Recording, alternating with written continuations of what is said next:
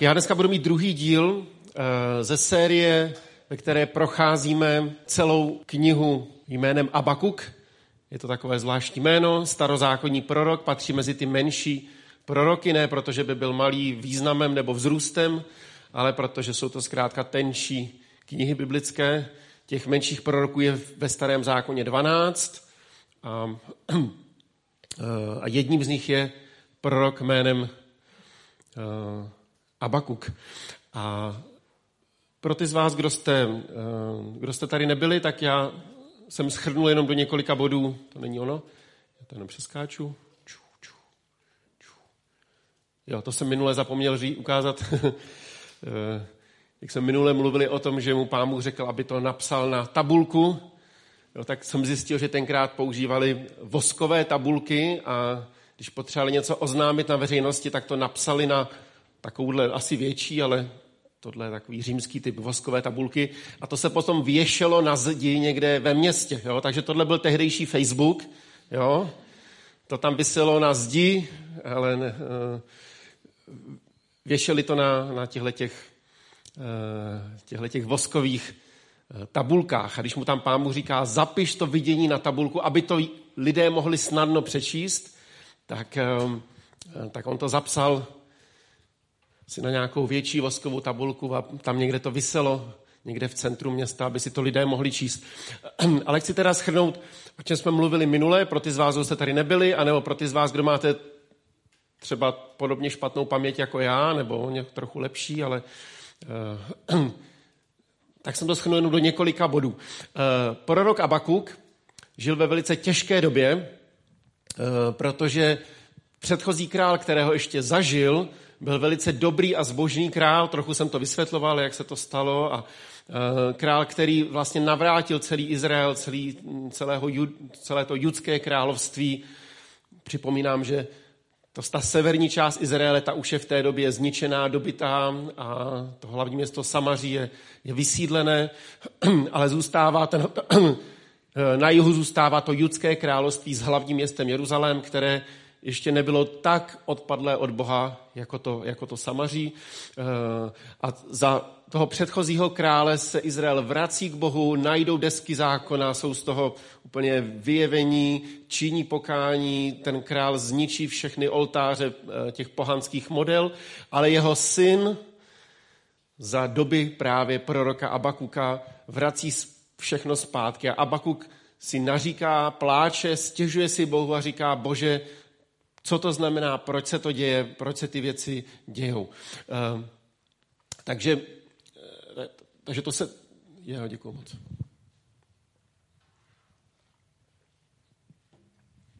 Tak o tom jsme trošku mluvili v tom prvním díle. Uh, také jsem mluvil o tom, že přestože Izraelci se celým srdcem vraceli k Bohu, a nebo to tak vypadalo, že celým srdcem se vrací k Bohu, a přestože Bůh je varoval, že na ně dopadnou důsledky jejich hříchu, tak uběhla nějaká doba a vraceli se zpátky k tomu. Stačilo, že se, nebo stačilo, prostě došlo k tomu, že ten nový král vracel Izrael zpátky k bezbožnosti. Eh, to nám taky ukazuje, že naše selhání, naše vina, naše hříchy mají nějaké důsledky. A to se tak děje v životě každého z nás. A přestože mluvíme o tom, že Bůh volá každého člověka, pojď a následuj mě, že Ježíš volá každého, pojď být mým učedníkem a že Pán Bůh miluje každého člověka, protože to je pravda, Bůh sám je láska, tak taky ale naše hříchy, naše selhání mají nějaké důsledky. A ty starozákonní příběhy to ukazují velice jasně a zřetelně.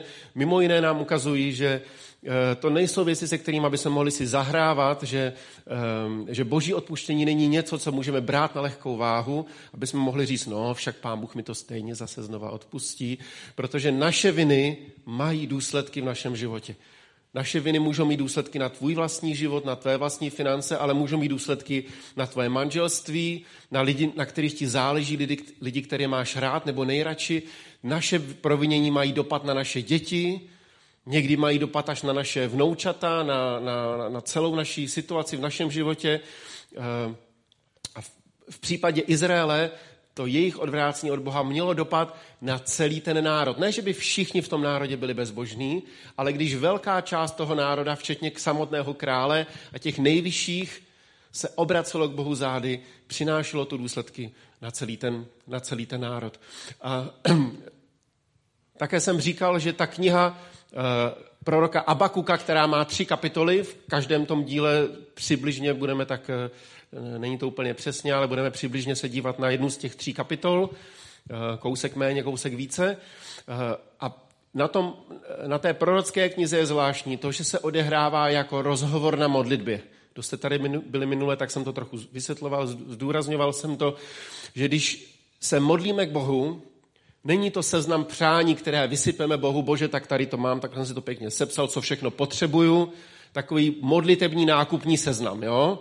Já když jdu nakupovat, tak většinou potřebuji nějaké věci v Lidlu a pak některé věci jsou ale v Albertu, tak to mám zvlášť, jo? Které, protože tam některé věci kupujeme tam, některé někde jinde. Nevím, jestli máte takové seznamy. Někdy ten seznam je docela dlouhý, Dokonce jsem dostal už tady v církvi takový notýsek, že prej to je na, eh, na moje seznamy nákupu. Jo? Protože Johánku jsem pravidelně potkával v 8 ráno v Lidlu, kdy ona si kupovala svačinu do školy, protože tam chodí do školy. A já s tím svým seznamem, jo, a ona potom jednou mi dala notýsek a říkala, to máš na ty tvoje seznamy nákupní. Ale k Bohu v modlitbě nemůžeme přistupovat, s modlitebním seznamem toho, co všechno potřebujeme, protože modlitba na prvním místě je rozhovor. Rozhovor s Bohem. A kdokoliv máte nějaký vztah, který funguje, tak k tomu druhému člověku nepřistupujete, pokud ten vztah je normální a zdravý, nepřistupujete jako k někomu, kdo má splnit váš seznam přání. Jak smutné by to bylo, kdyby děti takhle přistupovali k nám rodičům a to hlavní, co by je zajímalo, je, co všechno jim můžeš dát. Že? Já dávám svým dětem různé věci. Jo? Se blíží Vánoce a kluci nenápadně mi říkají, tatínko, tohle by se mi moc líbilo. Lukas přišel ze školy a říkal, vyzkoušeli si tam brýle na virtuální realitu. Jo? Takový ty, znáte to? No, tak se po, pobavte se s Lukasem o tom. Já jsem říkal, no, zajímavý. Lukas říkal, abych se na to ušetřil, to je super, hráli jsme nějakou střílečku tam ve virtuálním prostoru. No, to stojí 10 tisíc, ale... ale možná se světlanou na půl luky. Budete si to pučovat. Lichý týden bude pařit Světlana.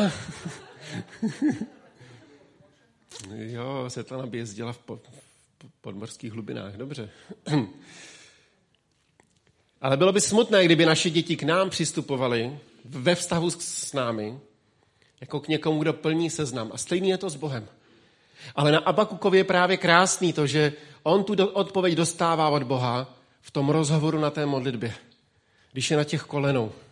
A jak jsme četli minule, jak on říká, ale já to vyhlížím, tu tvoji odpověď, jako strážní na hradbách. Jako ten, který vyhlíží a říká, bože, co mi chceš říct? A to se nestane během pěti minut, to se nestane během chvilinky, to znamená, že člověk musí strávit nějaký čas s Bohem, aby mohl dostat od Boha nějakou odpověď. Tak to je tak v kostce schrnuté to, co jsme stihli do teďka říct o, o té knize Abakuka. A dneska budeme pokračovat dál, nebo možná ještě musím malinko říct, že ten rozhovor pro, probíhá tak o té první kapitoly, že Abakuk naříká Bohu a říká, bože, je to hrozný, celý národ se odvrací od tebe, co s tím bude, nejsou žádní věrní, věrní lidé, všechno právo je překrouceno, co s tím bude? A Bůh mu odpovídá něčím, co se Abakukovi nelíbí příliš, protože mu říká, přivedu Kaldejce nebo Babyloniany a ty provedou soud nad tím národem. A Abakuk říká jinými slovy, ale ty jsou ještě horší než Izrael. A tak téhle chvíli vstupujeme do toho příběhu a to jsme četli minule, tím začíná ta druhá kapitola. Postavím se na své strážné stanoviště, říká ten prorok Abakuk. Budu stát na hlásce a vyhlížet, abych seznal, co ko mně promluví, tedy Bůh, jakou odpověď dostanu na svoji stížnost. Předkládá Bohu svoji stížnost. Hospodin mi odpověděl, řekl, zapiš to vidění, zaznamenej na tabulky, aby si je čtenář mohl snadno přečíst. A dneska půjdeme dál a hnedka další věta je, Bůh mu říká, odpovídá mu v té modlitbě. A Bakuk se modlí, možná klečí, možná stojí, možná leží, nevíme, ale mluví s Bohem, naříká, modlí se, prosí a ptá se Boha. A vyhlíží Boží odpověď. A Bůh mu říká, kdo je nadutý, nemá poctivou duši, spravedlivý však bude žít díky své věrnosti. Zrádné je totiž bohatství, nadutec nemá chvíli klid, otevírá chřtán jako záhrobí, jako smrt nemůže se nasytit. I kdyby uchvátil všechny národy a všechny lidi si přivlastnil. Co pak o něm ti všichni nesloží posměšná přísloví a popěvky? Zanotují si běda tomu, kdo hromadí, co mu nepatří. Jak dlouho bude bohatnout tím, co zabavil. Z nedadání povstanou tvoji dlužníci, ti, kdo se před tebou chvějí, se probudí, staneš se jejich kořistí. Protože si plenil mnohé národy, ti, kdo zůstanou za tebe, vyplení. Za to, že si vraždil lidi a znásilňoval zemi i město se všemi obyvateli. To trošku složitější text možná, pokud neznáte příliš Bibli, jak si říkáte, ty jo, tam je nějak moc věcí, moc myšlenek. Je to velmi starobilý text, je to 2600 let zpátky, tak je to opravdu stará, uh, stará doba. Je zajímavé, když čtete Bibli, jak lidé, kteří žili v úplně době, v úplně době, jiné kultuře a, a byli od nás tak ohromně vzdáleni, více než 2000 let od nás, tak jak v něčem jsou to pořád podobní lidé jako ty a já. To mě vždycky udivuje na těch biblických příbězích, že se úplně někdy připadám úplně jak ta postava v tom příběhu, anebo, nebo že si umím úplně živě představit, jak se cítí a co prožívá člověk v tom, v tom příběhu, protože v něčem ti lidé jsou stejní jako my. A to, co tam v kostce říká Bůh Abakukovi, je jednoduše znamená, je to proroctví o těch Babylonianech. A pán Bůh použil Babyloniany, aby, eh, aby dopadnul soud na Izrael, ale zároveň Bůh mluví o tom, jaký jsou ti Babyloniané, jaký je ten babylonský král. A to, co tam říká o něm, tak v kostce schrnuje to, co, co charakterizovalo jeho dobývání a jeho vládu. Říká, že plenil mnohé národy, vraždil lidi, znásilňoval zemi i město se všemi obyvateli. Král Nebukadnezar, který potom nakonec vyvrátil Jeruzalém a dobil, dobil, uh, dobil Judsko, tak byl, patřil mezi nejstrašnější krále starověku, mezi nejmocnější a, a um, ta jeho armáda naprosto podmanila obrovské území. Do té doby to byla tehdy největší existující říše a, a potom to ještě překonala římská říše, ta, ta vlastně ještě přesáhla hranice té babylonské říše. Nicméně do té doby to bylo to největší království, jaké kdy kdo tehdy zažil. Takže pro lidi, který, kteří tehdy žili, to bylo jako když Hitler dobýval jednu zemi za druhou a všichni lidé říkali, kdo by ho mohl zastavit. Říkají, to se snad nemůže nikde zastavit, protože každý, ty země padaly jedna, jedna, jedna za druhou. V podstatě kamkoliv obrátil svoji pozornost, tak, tak tam slavil úspěch. A přesně takhle se cítili lidé v těch národech, které babyloniané postupně dobývali. Jenomže pán Bůh nakonec má všechno nějak pod kontrolou. Pán Bůh je nakonec nade vším. A tak mluví o tom babylonském králi a říká, ty pleníš národy a jednou oni, nebo jiné národy, vyplení tebe. Pán Bůh ho sice použil jako nástroj soudu a zároveň říká, ale za to tvoje provinění, za ty tvoje hříchy, budeš ty sám trestaný a, a, a ta říše. Zajímavé je, že o tom babylonském králi říká, o Babylonianech, že otvírá chřtán tlamu jako záhrobí, jako smrt se nemůže nasytit, i kdyby uchvátil všechny národy a všechny lidi si přivlastnil. Tohle je zajímavá vlastnost hříchu a zla, že, se, že nikdy nemá dost. Že se nedá uspokojit, že se nedá nasytit. A to je varování pro každého z nás. Já ti chci říct, naše špatné sklony, zlé sklony v našem nitru, to, co vede k hříchu, to se nedá uspokojit. Tomu se musíme bránit, předtím se musíme, eh, tomu se musíme vyhýbat nebo se, eh, se vystříhat toho, aby jsme, aby jsme do toho spadli, ale nedá se to uspokojit. Já jsem přemýšlel, já mám rád historii, než bych tomu za stolik rozuměl. Jsou tady jiní, kteří to znají lépe a učí to ve škole. Ale zajímá mě to, baví mě to a některé části historie rád čtu. A, a, a vždycky přemýšlím nad tím, jaká byla ta doba. A už několikrát jsem přemýšlel, ti obrovští vojevůdci, kteří takhle podmaňovali jednu zemi za druhou, říkal jsem si, proč se včas nezastavili? Jo? Takový Napoleon, ten postupně porážel všechny armády, které se mu kdy postavili do cesty. Říkalo se o něm, že to byl naprosto geniální vojevůdce, že někdy i s menší armádou dokázal vyhrát bitvy proti silnějším nepřátelům. Byly některé slavné bitvy, podle kterých se potom vyučovalo ještě prostě sto let poté, se o tom vyučovalo na vojenských akademiích jako, jako geniální vojenská taktika, jo? Jak, eh, eh, jak prostě, jak dokázal ze stejnou armádou nebo s menší armádou vyhrát ohromné bitvy. A tak podmaňoval jednu zemi za druhou. Až nakonec mu větší část Evropy vlastně patřila, on byl, nesku, on byl workoholik, on byl neskutečně jako aktivní, posílal dopisy, sepisoval dopisy, kterýma řídil tu obrovskou říši. A já už jsem zapomněl to číslo, ale bylo nějaké obrovské číslo, několik set dopisů každý den od něj, od, od Napoleona, odcházelo přes posly do celé té říše, kterou on si, kterou on si podmanil. Říkal jsem si, proč se v nějaké chvíli nezastavil a řekl si, máš dost. Už jsi dost um, slavný, dost mocný, tvoje říše je dost velká. Skoro v celé Evropě není nikdo, kdo by se ti mohl postavit. Ale nemohl se zastavit. Protože jak to zlo se chopilo jeho srdce a ta ctižádost a ta touha mít více, tak to nešlo zastavit. Stejně tak to bylo s Hitlerem, že?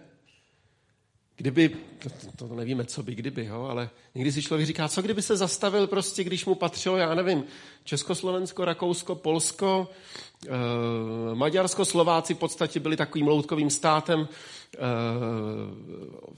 nepřímo ovládaným nebo podřízeným nacistické moci. Co kdyby tam někde se Francie, Francie padla? Co kdyby tam se zastavil? Řekl by si, o, patří mi skoro celá Evropa. Ale ne, ne, nemohl, protože to zlo se nikdy, to zlo se nikdy nezastaví. To zlo sežralo jeho srdce, ten hřích a ten, u něj to bylo až taková až démonická posedlost, že ta fanatická nenávist k židům a, a ke všem, kteří se mu, kteří se mu postavili. Mnoho, mnoho křesťanů jen pro svoji víru byli, byli povražděni, byli posíláni do koncentračních táborů třeba jenom proto, že nevím, schovávali někoho doma nebo něco takového. Ale nemohl, nemohl se zastavit. A tak to je na té, na té velké škále, kdy mluvíme o, o Napoleonovi nebo Hitlerovi. Ale v mém osobním životě ten princip je podobný. To zlo nejde, nejde, nejde nasytit. Ne, ne, ne, nedá, se to, nedá se to zastavit. Musíš se držet od toho dál. Jakmile začneš klouzat do té propasti, tak potřebuješ, aby tě Ježíš chytnul a vytáhnul tě ven. Že sám si z toho už, sám si z toho už nepomůžeš. Proto já vím, že potřebuji Ježíše. V takovém pudu sebezáchovy, v takovém sebezáchovném uh, přesvědčení, že bez něj to nezvládnu. Protože to zlo požírá všechno, co, co může. Začne požírat manželství, začne požírat vztahy, začne požírat finance tam kde, tam, kde mu dáš prostor. Hřích je toxický. A pán Bůh nás varuje předtím ne proto, aby nás připravil o něco špatného, ale protože to vždycky něco ničí. Je? Když Bible mluví proti nevěře, není to proto, že pán Bůh by nás chtěl připravit o nějaké potěšení nebo povyražení, no tak trochu si někdo člověk užil, Bible nás předtím varuje proto, že to ničí vztah, že to ničí nás, ničí to toho druhého člověka, ubližuje to těm, na kterým nám nejvíc záleží. Proto je to zlé, protože to je zlo, protože to je hřích. A hřích je, hřích je vždycky toxický. Stejně tak je to s alkoholem, že alkohol sám o sobě je prostě nějaká chemická látka. Můžete nakreslit na tabuli v jeho složení, kdybyste to na rozdíl ode mě uměli. Takový ty čtverečky, nebo ne čtverečky, eh, šesti, šesti čtverečky. Šesti hrany. Se přiznám, že chemie byla předmět, který jsem nikdy úplně pořádně nepochopil. A věděl jsem to, že jsem se jenom mechanicky naučil nějaký ty věci, abych proles nějak za dva nebo tak. Ale a vždycky, když tam kreslili ty obrovský jako schémata těch uhl, uhlovodíků, bylo to hezký, jo? Dobře, tak každý jsme jiný. jo, Světlana možná to chápala mnohem lépe. Alkohol je jenom chemická látka. Ale hřích je to, že, že člověk, když je opilý, tak dělá věci, za které se stydí. Ubližuje sobě, ubližuje druhým lidem. Jenom nedávno mi, mi říkal jeden člověk, říkal mi o vlastním synovi. Říkal mi ten člověk, můj syn, když se napije, tak se z něj stává někdo jiný. Je zlej, agresivní, pere se, prostě dělá vostudu sobě, dělá vostudu rodině. Hrozný. A proto je to hřích. A alkoholismus nemůžeš upít, jako jo? To, když byste se zeptali, kolik alkoholu musí alkoholik vypít, aby už měl dost. No, ví, víte, že to, že, že to nejde, že? Nebo jde to, ale je to strašná odpověď, protože ta odpověď je tolik, až už odpadne, anebo dokonce až, až zemře. A vy, kteří něco tušíte o závislosti, tak víte, že takhle hřích opravdu funguje. Že to není něco, co můžeš prostě si říct, tak trošku si, trošku si dám, trošku si zahřeším. Proto je to zlo, protože to ničí něco v našem životě. A Bůh říká tomu babylonskému králi, abych se vrátil, a říká mu, jako smrt nemůže se nasytit, i kdyby uchvátil všechny národy a všechny lidi si přivlastnil, nebude mít dost. Tak ta jeho říše roste, roste, až on zemře a pak jednoho dne celou tu říši do, do, dobydou zase jiní, uh, jiné národy. Uh,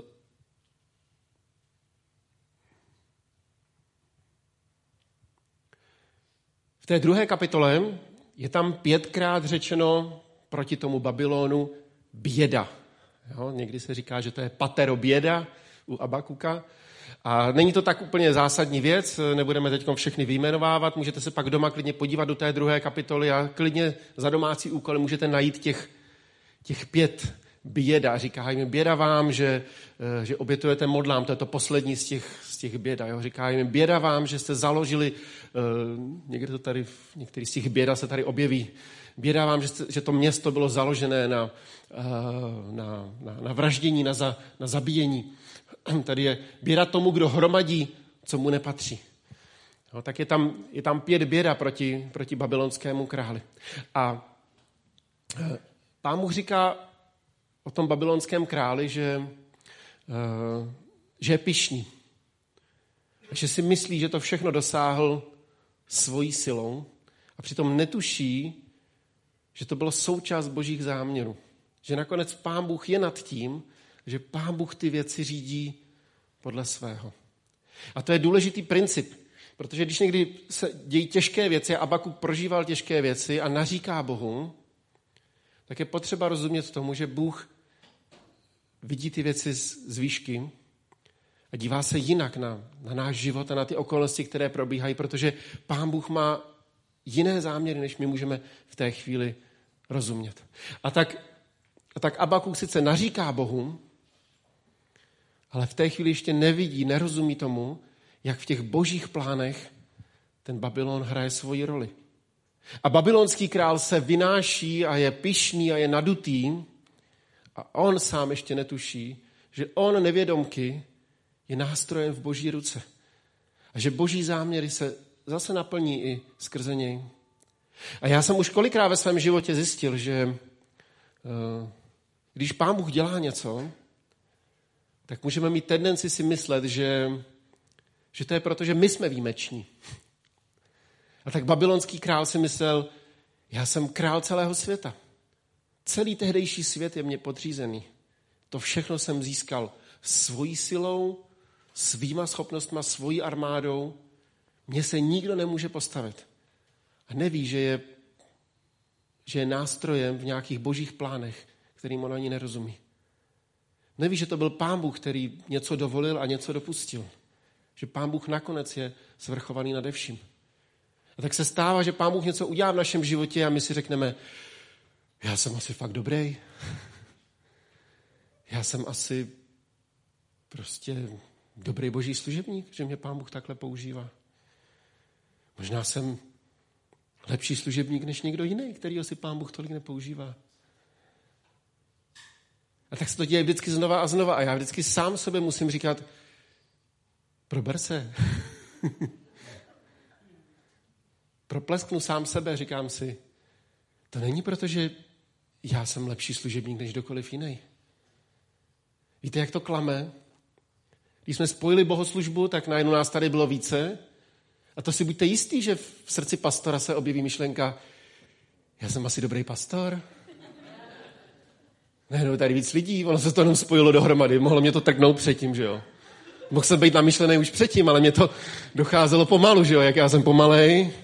Jsem sice dobrý pastor, ale myslí mi to pomalu. A když se to spojilo, tak jsem si říkal, jo, jak je nás nějak víc. Asi to nedělám úplně špatně. Jo, díky Světlana. Tak trochu si z toho děláme graci, ale asi rozumíte. Jo?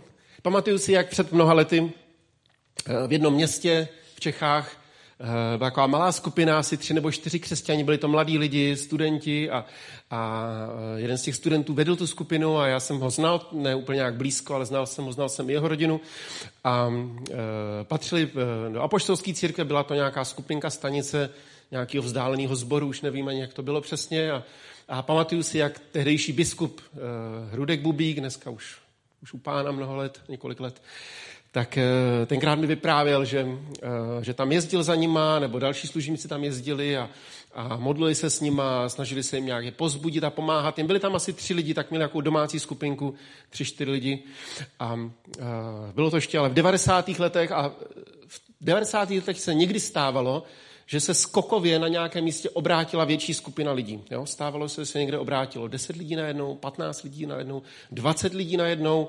Někteří pamětníci tady, eh, takzvané staré struktury, jako jsem já, jo, tady Radek, eh, nebo Světlanka, tak eh, si pamatujete, že tehdy se stávalo, že se někde během krátké doby najednou obrátila větší skupina lidí.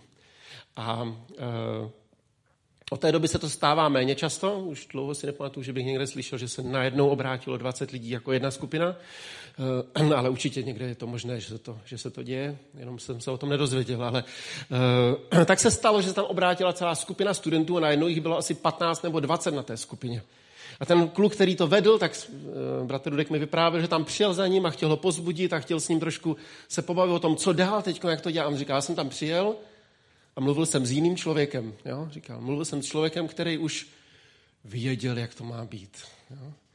Ale zkušenost měl pořád ty stejné. Jo? Předtím vedl skupinu tří lidí, což je super, snažil se, bojoval, modlil se, dělal tak, jak nejlépe dovedl.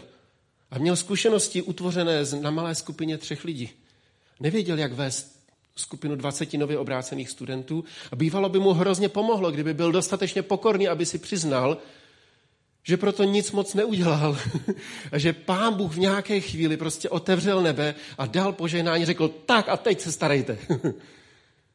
Aby člověk začal prostě se víc modlit a víc pracovat a, a víc spoléhat na Boha a, a, a víc se snažit poradit s někým, kdo má více zkušeností, modlit se s někým, načerpat někde víc zkušeností, být pokorný a přiznat si, ne, to není proto, že já jsem tak dobrý vedoucí. A bratr Rudek mi vyprávěl a říká mi, a já jsem mu říkal, víš, tak mohli byste to, a, a říkal, a už to bylo, už, už to bylo ztracený, už vůbec mi nebral, co jsem mu říkal, říkal, jo, my, my, my víme, my to, my to děláme tak a my víme, jak to dělat. No netrvalo dlouho, ta skupina se potom rozpadla, většina těch lidí odešla, nakonec ten student se odstěhoval. A myslím si, že nakonec té skupiny nezůstalo vůbec nic, nevím, někteří se možná připojili k nějakým zborům. A já jsem tohleto viděl opakovaně znova a znova. Dokonce si pamatuju v 90. letech, že bylo zajímavé, že když někde se obrátilo více lidí, tak ti vedoucí v té církvi si různým způsobem vykládali, díky čemu se to stalo. Jo? Takže tady v Ústí třeba skokově vyrostl nový život a pamatuju si, že ty vedoucí nabyli přesvědčení, že to je proto, že jsou dostatečně radikální a rozhodní a že prostě naplno jdou za Ježíšem a naplno kážou písmo a to je ten důvod. A že díky tomu, tomu radikálnímu rozhodnutí a tomu radikálnímu způsobu, jak tu církev vedou, tak ti lidé přibývají. Ale byly 90. léta, pán Bůh otevřel nebe, lidé se obraceli, ale nebylo to proto, že někdo udělal jednu konkrétní věc. Pamatuju si, jak tenkrát jsme to četli v časopise úplně, jsme z toho byli nadšení. V Liberci se obrátilo mnoho lidí v té době, potom v Liberci byl největší, tehdy největší eh, křesťanský sbor v, celé, celém Československu nebo v celé České republice. Přes 500 lidí tam bylo v církvi. Je, děkuji moc. A pamatuju si, jak jsem četl článek a četli jsme to společně v 90. letech a tam a ten vedoucí toho církve tam psal, že to probuzení nastalo tehdy, když chodili po městě a tam rozvazovali různé historické, historická prokletí nad tím městem. A že to byl ten důvod, proč přišlo to veliké probuzení.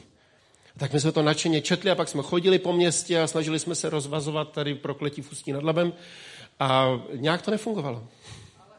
Nějak to nefungovalo.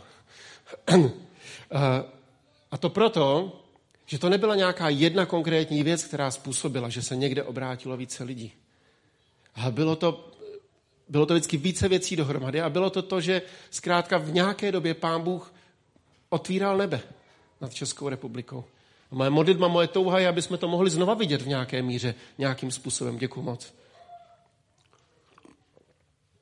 A já o tom mluvím jako příklad, že my potřebujeme být dostatečně pokorní na to, aby jsme si připustili, že Pán Bůh dělá věci po svém.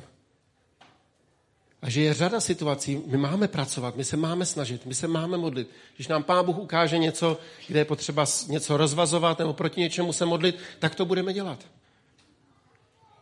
Ale nesmíme podlehnout iluzi, že už jsme na to přišli. Že už jsme našli ten jeden jediný klíč, který otevírá všechno. Protože takhle to v životě s Bohem nikdy nefunguje. A při budování církve to takhle nikdy nefunguje. Žádná církev nikdy nevyroste, protože jsme našli jednu jedinou věc a teď, teď jsme to objevili a teď už všechno půjde. Ne, takhle to není. Budování církve to je boj, to jsou modlitby, to je práce, to je hodně práce, to je mnoho rozhovorů, to je mnoho těžkých věcí, to je mnoho situací, kde si nevíte rady, to je mnoho situací, kdy na kolena říkáte, bože, já vůbec nevím, co mám dělat. A z tohle se rodí nějaký zdravý základy sboru.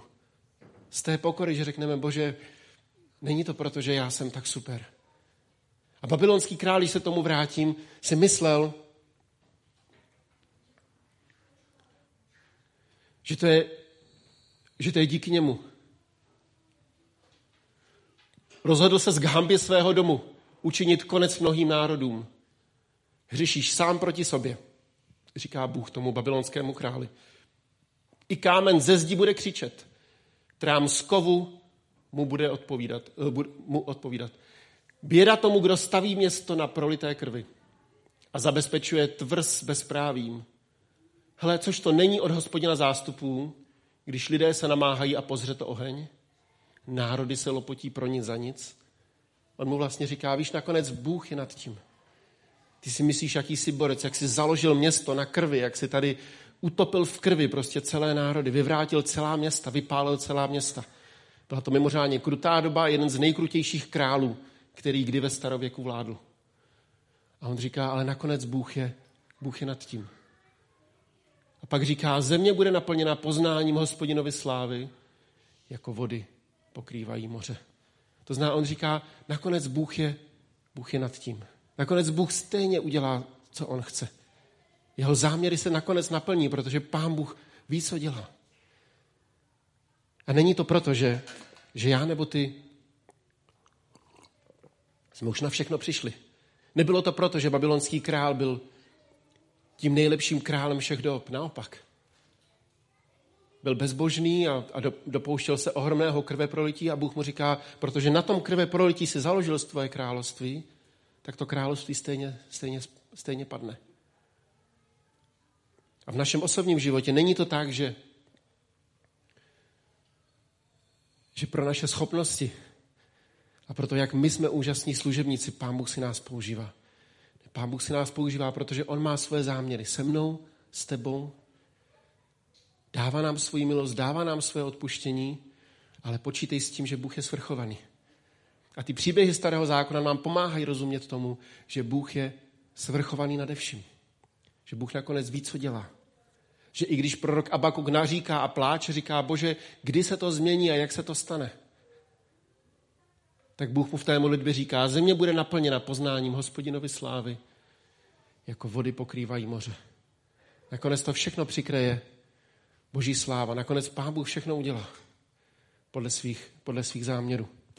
A chci skončit poslední větou, kterou, jsem, kterou jsme tam četli. Hnedka na začátku té druhé kapitoly je věta, která je třikrát citovaná v Novém zákoně. A nevím, možná jste si toho nevšimli, protože tady je trošku jiný překlad té věty, ale je to věta, spravedlivý bude žít díky své věrnosti.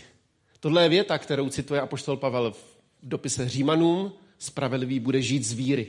V té řečtině to je tak vyjádřeno, totiž to slovo věrnost a víra v hebrejštině je stejné slovo, je to jedno slovo, je to hodně blízké, je to hodně příbuzné. Podle kontextu v té řečtině se přiklonil k jednomu nebo k druhému způsobu, jak to, jak to pře, přepsat do řečtiny. Že když to citoval apoštol Pavel a psal ty dopisy řecky, tak nakonec to cituje jako spravedlivý bude žít z víry, ale je to podobné slovo. Spravedlivý bude žít díky své věrnosti. Pak je to ještě citováno v dopise, myslím, Židům a ještě, kde to je, ještě jedno místo je. Eh, na Galackým ještě jedno místo, teď nevím z hlavy. Ale vím, že třikrát ale ta věta je použita v Novém zákoně. A tím chci dneska skončit, protože ten Abakuk se modlí, vede ten rozhovor s Bohem, Bůh mu říká o babylonském králi, říká mu o tom, že Bůh je nakonec svrchovaný, ale ten Abakuk tam pořád žije v tom království. Pořád vidí tu bezbožnost, vidí, kam se řítí celé to království. Ale Bůh mu říká, ale ten, který je spravedlivý, tak bude žít pro svoji věrnost, nebo bude žít z víry. To znamená, že pán Bůh viděl toho Abakuka jako věrného, jako spravedlivého tam uprostřed toho království. A tohle pán Bůh dělá celou historii. že on vidí, i když ta doba je těžká, i kdyby kolem tebe všichni lidé se obraceli k Bohu zády, pán Bůh vidí tvoje srdce. Nakonec je to mezi tebou a Bohem, jak ty si stojíš. A vím, že není snadné vidět, když lidé se obrací k Bohu zády, řekneš, kdyby tak moji rodiče mě vedli od malička jinak. Dobře, ale ty nezodpovídáš za svoje rodiče, zodpovídáš za sebe. A ty můžeš dneska jít s Bohem, i kdyby tvoji rodiče tě k tomu nevedli. Víš, a moji přátelé, oni se obrátili k Bohu zády a mě to tak, mě to tak zvyklalo, protože oni, oni odešli od Boha a lidi, kterým jsem věřil, tak už dneska ani nejsou v církvi. Víte, kolik lidí já znám, kteří už dneska nejsou v církvi? Když jste v církvi mnoho let, tak se setkáte s lidmi, kteří byli nadšení a šli za Ježíšem a v nějakou dobu svého života se k němu otočili zády. Ale já nezodpovídám za ně. Já zodpovídám za to, jak jsem dneska já před Bohem. I kdyby si Abakuk cítil, jakože jediný a nebyl jediný. Na jiných místech pán mu říká, zachoval jsem si tam těch několik tisíc, kteří se nesklonili před těma modlama. A tak Abakuk nebyl sám a pán Bůh viděl Abakuka a viděl ty další. Viděl toho, toho. A vidí tebe a vidí tebe a vidí tebe. Když ty chceš jít věrně za Bohem. A pro tvoji věrnost tvůj život bude vypadat jinak. I kdyby celá tvoje rodina žila nějakým způsobem, i kdyby tvoje okolí tě k něčemu tlačilo a říkali ti, jo, tak teď, teď jsi mladý, nebo teď si užij ještě ten život a teď nemusíš to všechno tak hrotit, jak, jak říkáš. I kdyby tvoje okolí všichni šli, se obrátili k Bohu zády a šli opačným směrem, Pán Bůh vidí tebe. A pro, pro tvoji věrnost, pro tvoji víru, Pán Bůh bude žehnat tvůj život. Pán Bůh tě ochrání, Pán Bůh ti pomůže, Pán Bůh tě vytáhne z toho, v čem žiješ.